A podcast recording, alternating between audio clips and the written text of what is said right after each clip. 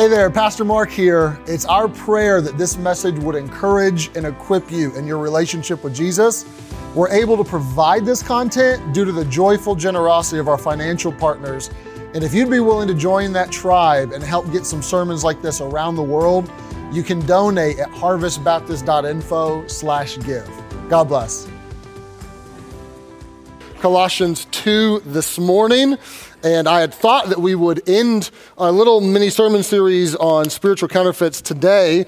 Uh, but the more that I studied and thought, the more I thought I'm going to do one more next week and hopefully balance this out. Next week, we're going to talk about in search of balance and how do you take these principles of not living your life by rules or not living your life by spiritual experiences or not living your life uh, by subtraction and what you don't do, uh, but still having some rules and still uh, limiting your flesh and still uh, wanting to have a relationship with God that does have some spiritual butterflies on occasion. So, how do we balance all that out? We'll talk about it next week. But for today, we're going to give you the final of the three spiritual counterfeits. We've talked about mysticism, uh, we've talked about legalism.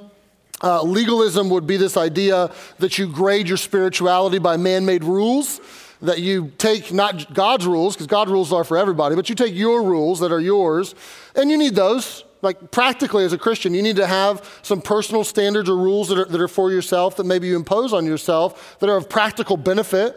Uh, homes need to have this, churches need to have this, but when you start to, to judge people spiritually by your man made rules, that, that's really a negative thing. Uh, you also have mysticism, right? I get closer to God through my spiritual experiences. I want spiritual butterflies all the time.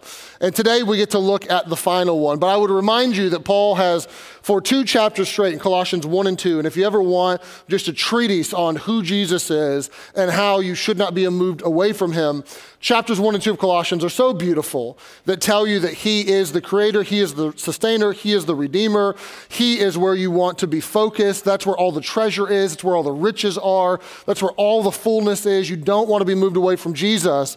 And he's giving the church this warning that there are some things that could ensnare you, trap you, beguile you, trick you, and actually look like they were good for you, but they're not good for you. They're fool's gold. And these are legalism, mysticism, and then asceticism. And I'm well aware that asceticism is not a word that you've used probably recently, but we'll read the text and then we'll try to understand it. I'll define the word for you in a minute. So here we go Colossians 2, verse 20 Wherefore, if ye be dead with Christ from the rudiments of the world, why, as though living in the world, are you subject to ordinances or to their dogma, which consists of what? Touch not, taste not, handle not, which all are to perish with the using after the commandments and doctrines of men, which things have indeed a show of wisdom in will worship and humility and neglecting of the body not in any honor to the satisfying of the flesh. If ye then be risen with Christ, seek those things which are above, where Christ sits on the right hand of God. Set your affection on things above, not on things on the earth. What Paul is describing here is the counterfeit of asceticism. So let me define it and then we'll work through it. Asceticism is self denial as a means of attaining a higher spiritual plane. You could call it self denial gone wrong because we are told to deny ourselves. That's a biblical principle, but it's self denial gone wrong. Some have called it spirituality by subtraction. And you kind of got a hint of that in the text of don't do this, don't do this, don't do this, uh, touch not, taste not, handle not. Asceticism at its core is I want to take my desires, my yearnings, my appetites that get me into trouble and I will live this rigorous life of self denial and I will starve those appetites to death. Now, true or false, you have some appetites, some desires that get you into trouble from time to time. True or false? True, absolutely you do. So, what do you do with those? How do you handle those? And some people would say, look, if I have these urges that are, are manifested in my body, you know, I want to, I want to drink a bunch of alcohol, or I, that substance abuse, or uh, how, I, how I'm pursuing uh, sex and sexuality. I have these things, maybe I'm gluttonous and I, and I overeat, these physical urges. Well, the solution to those physical urges would be to clamp down on them or limit them and live in such self denial that I can starve them out, that I can eradicate them And then I won't have any urges anymore because I'll be dead and they'll all be gone. And Paul is going to do his best to tell us that that's not the way to go. And here's what he says. First, the core thought is that you don't want to trade the eternal for the temporal. So he says in verse number 22, this is a logical argument because it's rooted in Jesus. And in 22, he says, If ye then be crucified with Christ, or if you be dead with Christ, excuse me, verse number 20. If you're dead with Christ from the rudiments of the world, the elemental things of the world, the ABCs of the world, why, as though living in the world, are you subject to their ordinances of touch not, taste not, handle not? So, if you are identifying with Christ, both in his death, and then he'll say in chapter 3 in his resurrection, if you are identifying with Christ and you are you're dead with Christ to the world, why are you letting the elemental, the ABC things of the world be forced upon you? Why are you letting these man made constructs be put on you? These rudimentary things of the world, he says in verse number 22, are at least two things. Number one, they're man made. They are, quote, after the commandments and the doctrines of men, these elemental things of the world. Because that can be a little bit nebulous. What are you talking about, the ABCs of the world or the, the rudimentary things of the world? Well, we know that they are man made constructs, commandments and doctrines of men. We also know at the beginning of verse number 22 that they're perishable, not eternal. They all, quote, perish with the using. And we can understand perishable, right? So many churches will have a food pantry and the food pantry rule, 90% of the time for churches, is bring us non perishable items. Do not bring us bananas to stock our food pantry with because they will spoil, they will perish, they will, they will become rotten, and we won't be able to use them. So bring us cans of Campbell's soup, bring us canned vegetables, bring us things that are non perishable, right? They will last. He's saying, why are you investing all of your time? Why are you letting them put all these rules on you when really they center around these things that are, that are very fleshly, that are very worldly, not worldly in the sense of like the world system, but they're just, they're physical and they're perishable. And in contrast to that, he tells them, here's what you should do. Chapter 3, verse 1. If you're risen with Christ, then seek the things which are above, or the eternal, or the heavenlies, where Christ sits on the right hand of God. Set your affection on things above, not on things on the earth. You see what he's doing? He's trying to help them not take the eternal and setting their affection on where Jesus is, on the eternal, and putting their affection on things on the earth. He's trying to help them not be so concerned with diets and days, as he said earlier in the chapter, and what you're eating or not eating or what you're drinking, and all these things that are going to be, you're going to fast forward a day or two, and you're not even going to remember what you ate.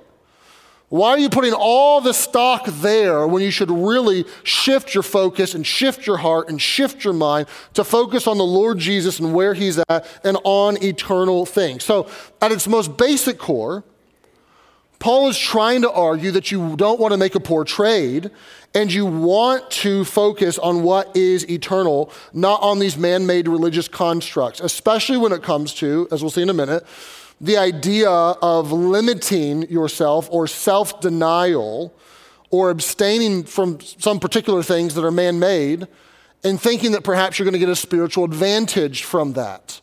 You want to focus on the Lord Jesus. And of course, Jesus was accused, in, in not exact words, but in not so many words, of being not ascetic enough.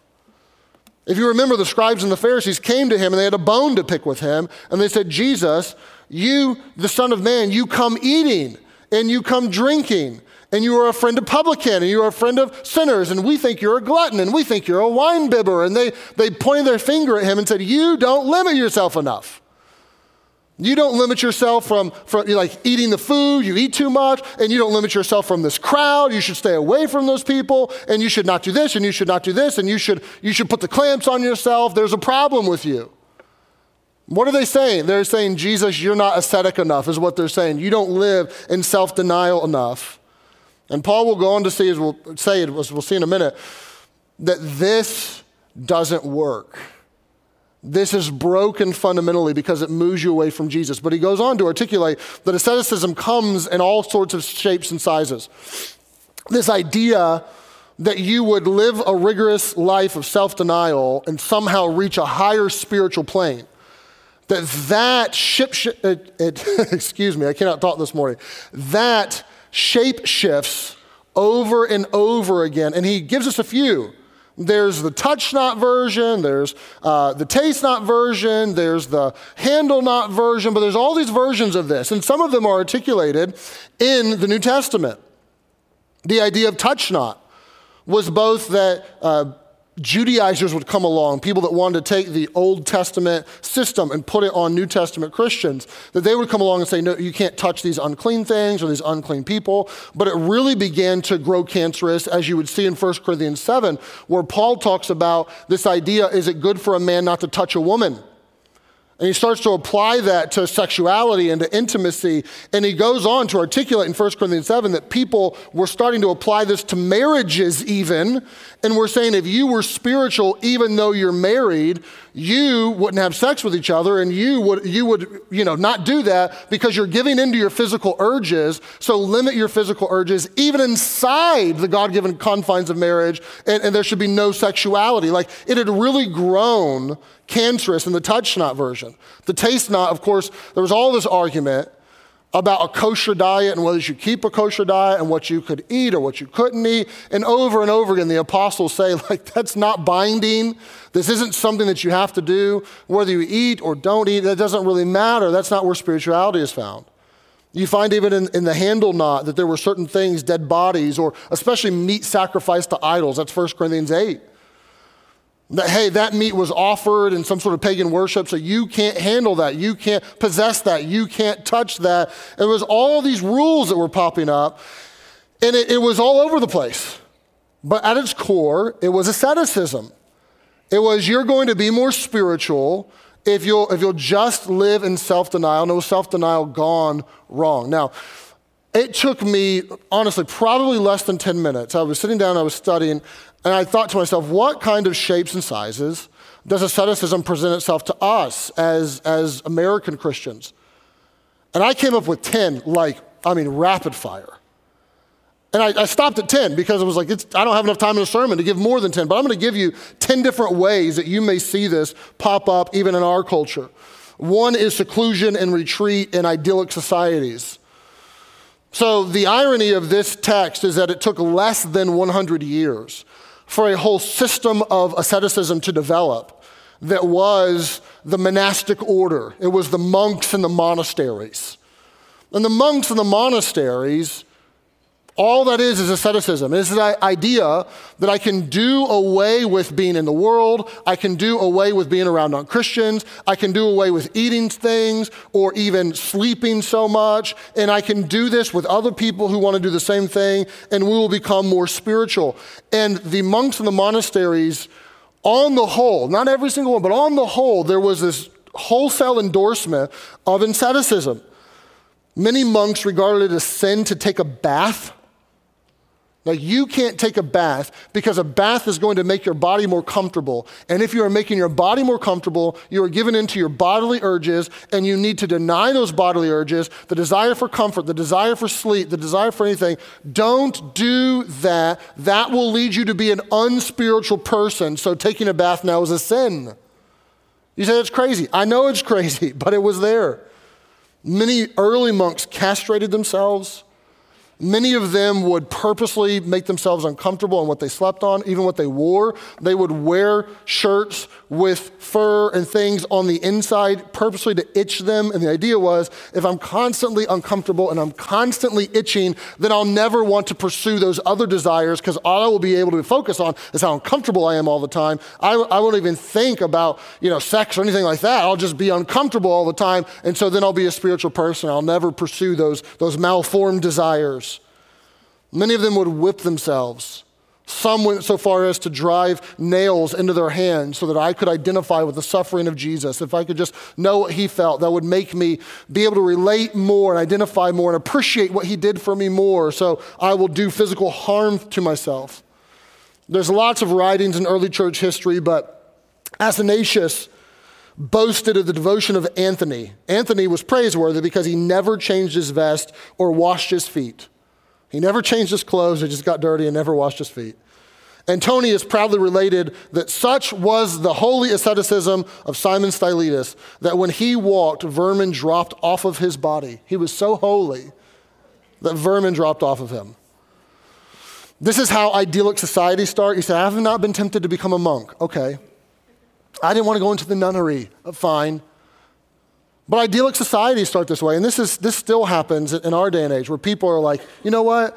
What we need is to, is to be away from the world. You know, the world and all the advertisements and all the trappings and all the temptations and all the snares and all the things that are thrown at us. You know, if we just like got out of the city and got away from the temptations and we went up in the mountains and we all lived in tents and drank rainwater and grow our own vegetables and, and we have just our own little community and our own little laws where we'll make all the laws like we'll center them on the Bible. They'll be like God's laws. It'll, it'll be like a, like, like a, like, like God is ruling over us. And then it'll be no non Christians allowed, only Christians are allowed there, then it will be this perfect place. It'll be like spiritual utopia and everything will be good then. No, it won't.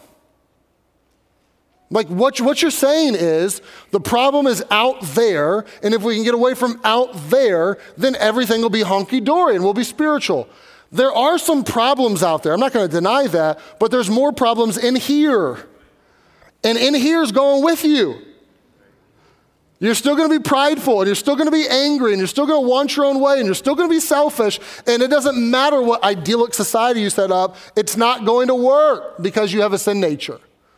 If you remember uh, Jonestown and Jim Jones, the whole drink the Kool Aid episode, quite literally. What was Jonestown? It was an idyllic society, at least it was supposed to be. What was Waco? What is David Koresh and their compound and what they're doing and, and, and what, they're, what they're making? It was supposed to be their little idyllic society, but it doesn't work. The idea of seclusion and retreat and, and trying just to get away from the world and then we'll be spiritual. No, no, no. Jesus told us the world's going to come at you, it's going to be hard. But you're going to be in the world, not of the world. Don't remove yourself. Jesus wasn't a hermit. He didn't come into the world and then remove himself and sit up on, on top of a, a spiritual mountaintop in, in cross legged and just say, Come to me, I'm up here all by myself. That's not how it worked. That's not how it's supposed to work for Christians.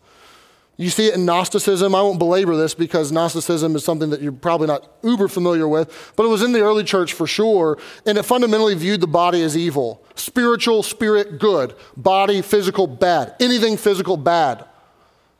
And so they would not care for the body, they would, they would not uh, respect the body. And true Christianity has never taken that approach. Jesus came bodily in the incarnation. Jesus rose bodily. We are here bodily, and we will spend eternity in a resurrected, glorified body. And as such, Christians have long understood we care for the body, we treat the body with respect. Oftentimes, you'll see both a Jewish hospital or a Baptist hospital or a Christian hospital that are rooted in these systems that believe in a resurrection bodily and understand that we should care for the body. And as such, it's very fitting for us to have missionary endeavors that are like medical missions and those sorts of things because we do care for the body and we don't treat the body as evil. You see it in suffering as penance. I've seen this all over the place. But the idea is I've done bad things, so I'll pay God back. I've done bad things, so I'm going to live in self denial. You know what? I had this grading system, even. You know, that, that was bad enough to where it requires me to fast for three days. I'm going to tell God I'm sorry, I'm going to repent, but then I'm going to prove to God that I'm sorry. And I'm going to fast for three days. Oh, that was a really bad one. I better fast for five days so that God really knows that I meant it. I had a friend in college, and uh, I know she did this because I was there. We were at a, a, a home that hosted us because we were away from our, our hometowns for Thanksgiving. And she fasted on Thanksgiving Day. And I didn't know why at the time, although it was very curious to me. But later on, I found out it was because it was this idea of like, I'm going to do penance for my sin. I've messed up, and I really want to prove it to God that I'm sorry. So if I fast on Thanksgiving instead of the day before Thanksgiving, then He'll really know that I mean it. Now, anything you do to suffer for your sins or as penance for your sins or to atone for your sins is not only unhealthy, it's, it's trash. because Christians know and believe deep down Jesus already suffered for my sins. Jesus already atoned for my sins. Jesus already paid for my sins. The bill is paid in full. I don't need to go pay it. I, I should have contrition in my heart. I should feel bad when I, when, I, when I sin against him. That's not a loving thing to do, to sin against a holy God. So I should confess, I should repent of that, but I don't have to do penance for my sins. I don't have to now put the clamps on myself physically to show that somehow I'm really remorseful. That's an unbiblical idea. You see this in poverty theology. Poverty theology is the less you have, the closer you are to God, basically. Now, the plague on our culture is the opposite of poverty theology most of the time, honestly. Like it's very in vogue in our culture to have a health, wealth, and gospel, or health, wealth, and prosperity gospel where the more you own, the more spiritual you are, right? If you, in our culture, there are many people that would teach, well, if you truly had God's favor and you were really doing things the right way, if you were really spiritual enough, then your bank account would definitely have more money and you would definitely have a nicer house and you would definitely have a nicer car. And we do this game, which is the opposite end of the spectrum, but it's almost the same game of judging your spirituality by what you have or don't have, which is unhealthy. But it was a wildfire in the early church to judge your spirituality based on what you don't have. Well, if you were really spiritual, you, you definitely wouldn't eat that. That's way too nice of a meal. You definitely wouldn't live in that home. That's too nice. You wouldn't drive that car. I know they didn't have cars in the other church, I understand, but you get it. This idea that you put guilt and shame on people because they have something nice or they have money in their bank account I thought you really loved missionaries, you know? I mean, think about all the missionaries you could have supported with the amount of money. If you just would have bought a used car instead of a new car, I mean, you probably could have been a better steward. What are you doing? Well, you're doing a form of asceticism and you're doing a form of poverty theology where you're more spiritual by the less that you have. Buddhism, of course, would have this as part and parcel of the religion. Buddhism is really dedicated to limiting yourself or afflicting yourself so that you can be more spiritual. And if you've ever been curious about the orangey yellow robes and the bald heads and what's all that about, don't be curious. I'll, I'll save you the time. It's asceticism, and it doesn't work.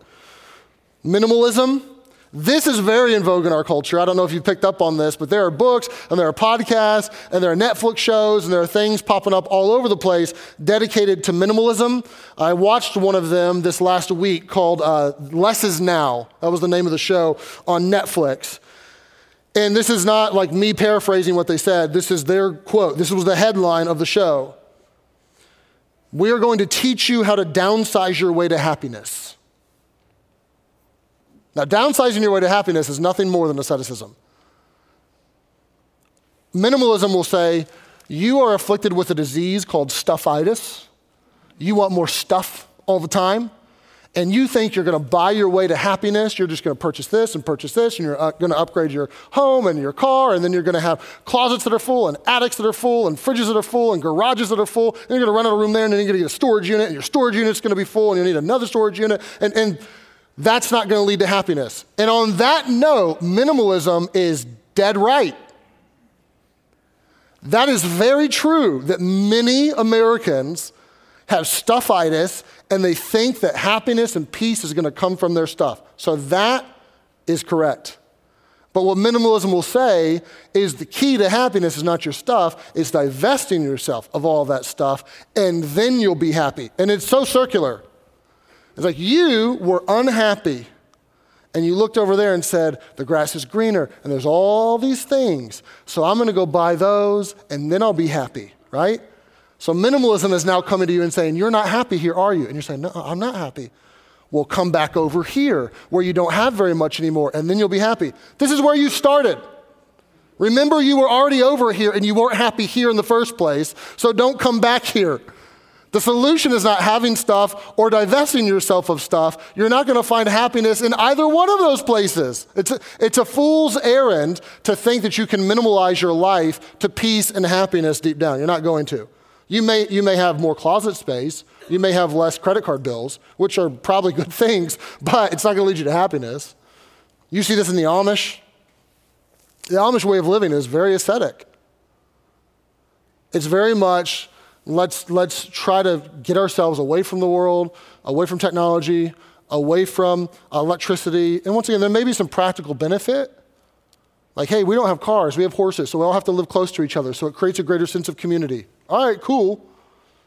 But if you think that not driving a car or driving a horse and buggy is somehow going to upgrade your, your life spiritually, that's not really where spiritual health is found. But the Amish are very ascetic. Catholicism certainly has a, has a version of this. What is a vow of poverty? What is a vow of celibacy that the nun or the priest will take? Well, that is rooted in either A, I'm a very spiritual person, I'm spiritual enough to take these vows, and that'll keep me spiritual, or probably, if I take these vows, that will put me on a path that will get me closer to God, and I will be more spiritual because I don't have all the stuff, and I, and I have a vow of celibacy. That doesn't work. That is asceticism at its core, and it leads you away from Jesus. This is, if you read 1 Corinthians 7, the question that is posed to the apostle that was floating around the early church is, you know, Paul, is it good for a man not to touch a woman? Or you could put it this way Would it be a good thing if, like, there was just no, like, sex at all? Should we just do away with that? Is that unspiritual? And Paul is sure to give a very balanced response. And he's sure to say, look, that could be a good thing. Like, it could make you spiritually light footed if you are not married or have a spouse or have children, it could give you more time to God. But he goes on, like the whole rest of the chapter, to say, many people can't do this. This, this is not for everybody.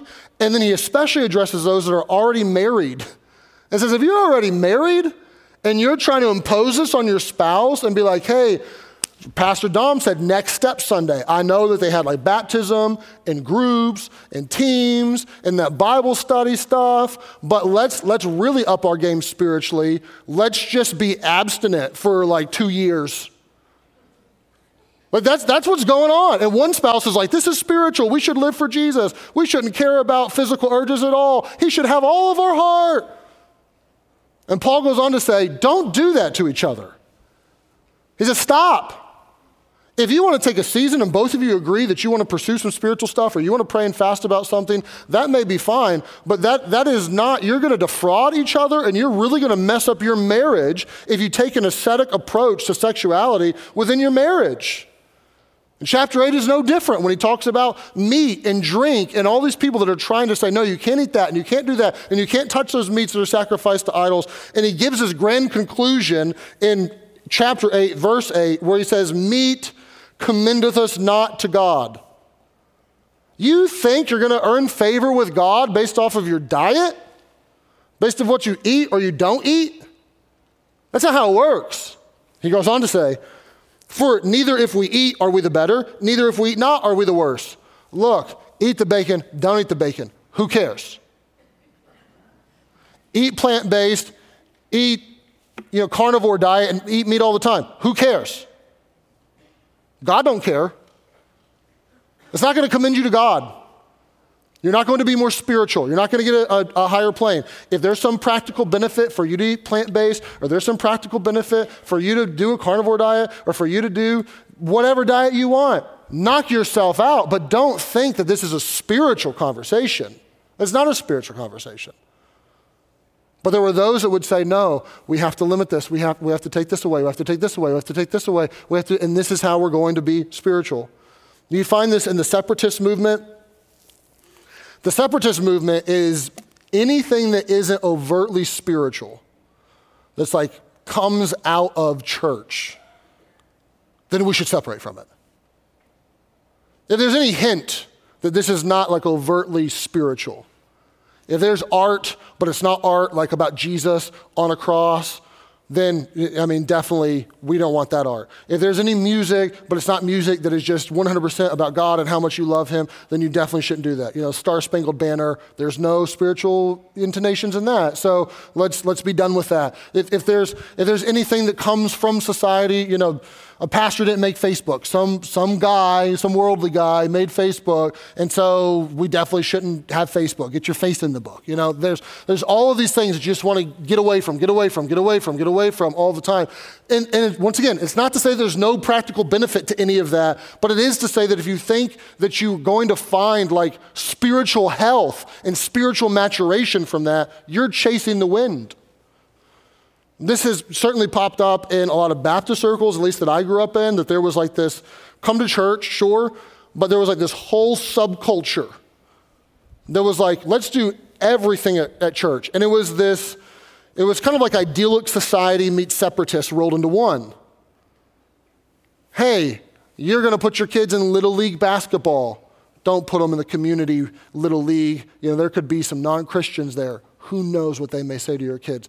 Let's make sure we have basketball league at church.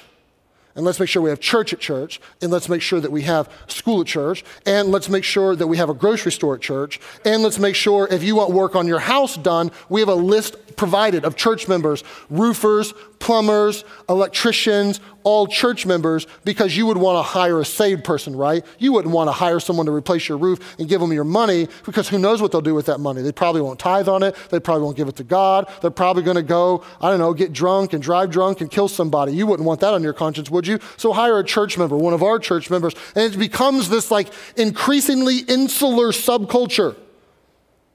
And once again, is there anything wrong with having a basketball league at church? No.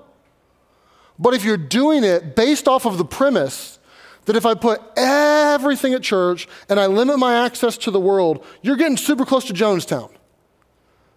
And you're trying to be ascetic in your approach and create this little monastery of sorts, thinking that that will produce someone who has a heart for God. There's way more to it than that.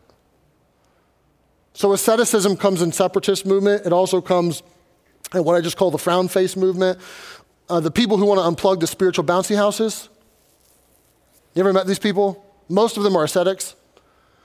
The people who think that like you can't have fun and love Jesus at the same time. You know what I'm talking about? They're like oversaved. They're, they're constantly like you can have no joy, right? Jesus was a man of sorrows and acquainted with grief well, he also was the life of the party sometimes, and kids wanted to like crawl in his lap and be around him. And last I checked, kids don't want to be around grumpy people. Like, yes, there was sorrow, and he was acquainted with grief, but there was also good times. Well, we just need to be sober minded. We do need to be sober minded, but there's also like rejoice in the Lord always. And again, I say rejoice. But there are some that are so, like everything is so serious then nothing can ever be fun, and you feel bad to smile in their presence as though you're not spiritual enough. As like they want to subtract joy and fun and smiles from the Christian walk. We actually have, if you ever come to our Intro to Harvest class, which if you're even remotely new, you've been around a week or two weeks or six months, I would strongly recommend it. You'll get to know the church so much for that class. It's a great hour of your time. It's one hour. Next one, I think, is first week in February, and uh, our pastors rotate and teach through it. I'll be teaching uh, the February one, so go online and sign up for it. We'd love to see you there. But we cover quite a few things. One of them is we cover some cultural axioms, or just some cultural values that are important to us as a church. I've been a part of a lot of churches that had the same doctrinal statement, but they felt very different from each other. It wasn't because their doctrine was different, it was because their culture was different. So, one of the cultural axioms that we give people in Intro to Harvest is that we laugh loud, hard, and often. And under it, it says, We're as glad as the tomb is empty. Let us eat, drink, and be merry, for yesterday we were dead, which was a quote from the early church. And it's, it's deliberately put in there to, for those that would maybe come to Intro to Harvest and are like, I want to come to church and not have a good time. It's deliberately meant to say, like, no, that's not who we're going to be. We're not going to be so ascetic that we can't laugh.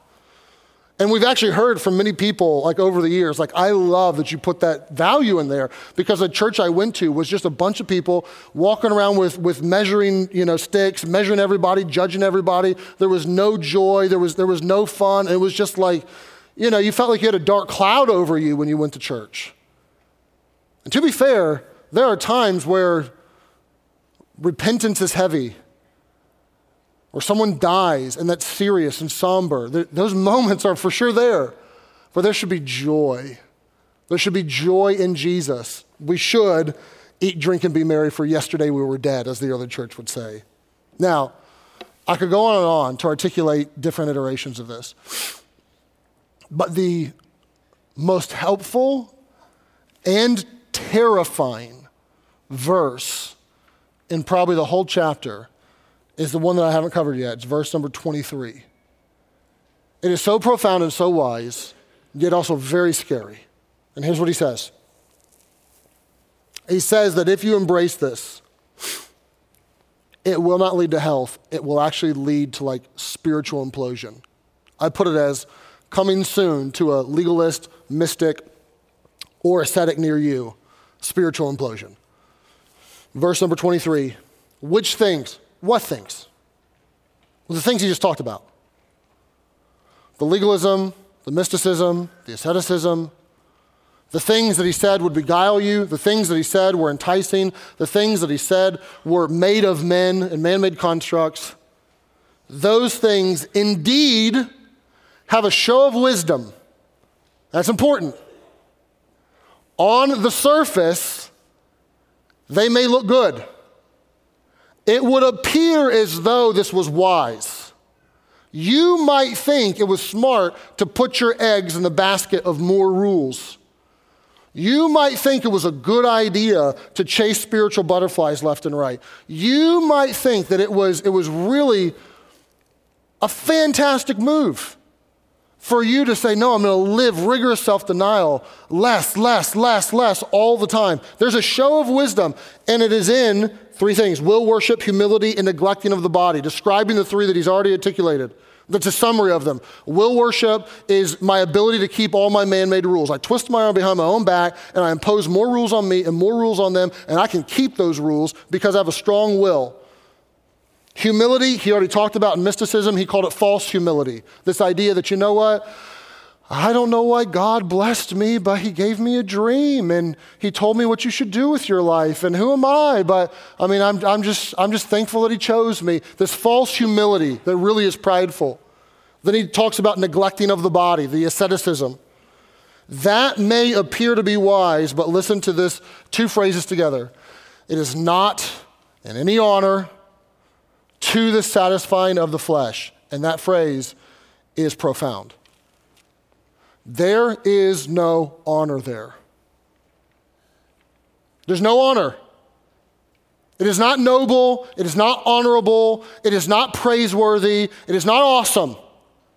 That somehow there's honor in all of your man made rules and all of your self restraint and all of your willpower and all of your, all of your spiritual experiences and these sorts. That, there's no honor there, but it is in fact to the satisfying of the flesh. And that's the scary part what you are supposed to be eliminating, you are actually going to satisfy. All of these external rules are not going to control your internal urges. Your internal urges may just, in fact, get worse. You are not going to find spiritual freedom spiritual satisfaction and spiritual health in these things, there isn't honor. It's actually going to satisfy your flesh. This will devour you. This will hurt you. Now, that, that is so unbelievably profound. For him to articulate in no uncertain words that you can change your environment all you want, but you are not changing your heart. You are not getting to the root. All you're doing is mowing the weeds, and you may look good for a minute, but those weeds are coming back. You didn't pluck them out. There's, it's, going to, it's going to hurt you. I'll put it this way you know this to be true. And this is some of the, some of the more blunt things I've ever said to you, but it is what it is. There is a reason why those who took a vow of celibacy are most known for pedophilia. How'd that work? Well, I mean, I mean, you limited yourself and you kind of locked yourself away and you didn't have all the world's goods and you took this vow of celibacy. You're going to be a more spiritual person, right? Read those words. There's not honor there. And it's going to be to the satisfying of the flesh. It's going to take whatever desires you had in the first place, and there's a strong chance that it's going to malform them even more, and you're going to be worse off for it. Lest I pick only on Catholicism, let's go Baptist. There is a reason why the pastors or the church members who had the most rules and walked around and judged everybody, and enforced rules, rules, rules, rules on everybody.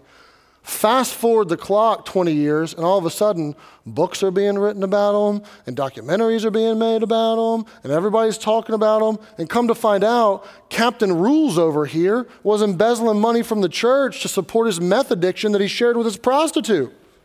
There's these crazy stories that you hear that are like, what are we talking about? Like, not only are we like two steps removed from where we thought we were.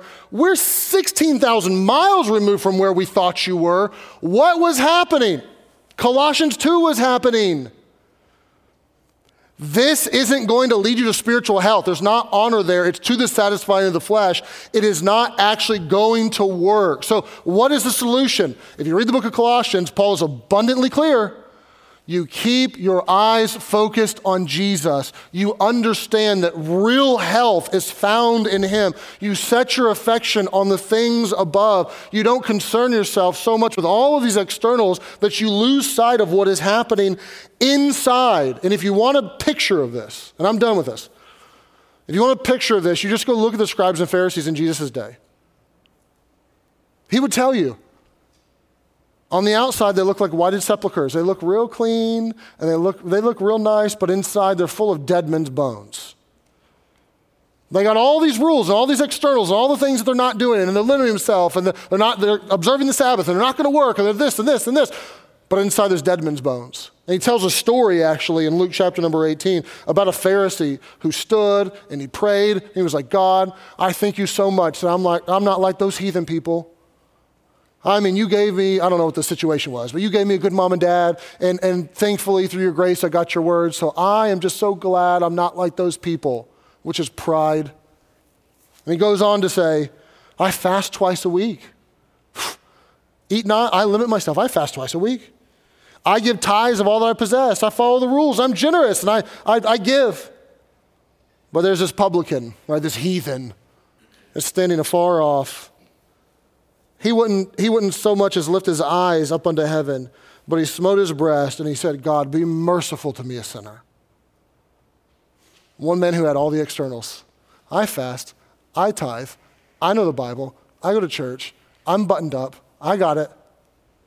And the other one who's like, God, I am a mess. Would you be merciful to me? And what did Jesus say? One, not two, one walked away justified. One of them did it the right way. And it wasn't the one who tithed and fasted and did all the stuff. It was the one who, from his heart, said, God, be merciful to me, a sinner. So, what do you do? Simply put, you live in the freedom of the Spirit under the truth of His Word in relationship with Jesus. That would be my best summary that I could give you. You live in the freedom of the Spirit under the truth of his word in relationship with Jesus. That you can't improve on that. There is no upgrade. There is, there is no rule, there is no experience, there is no limit yourself to this or self denial that is going to improve on freedom in the Spirit under the truth of His Word in relationship with Jesus. You can't beat it. So don't try. Don't try.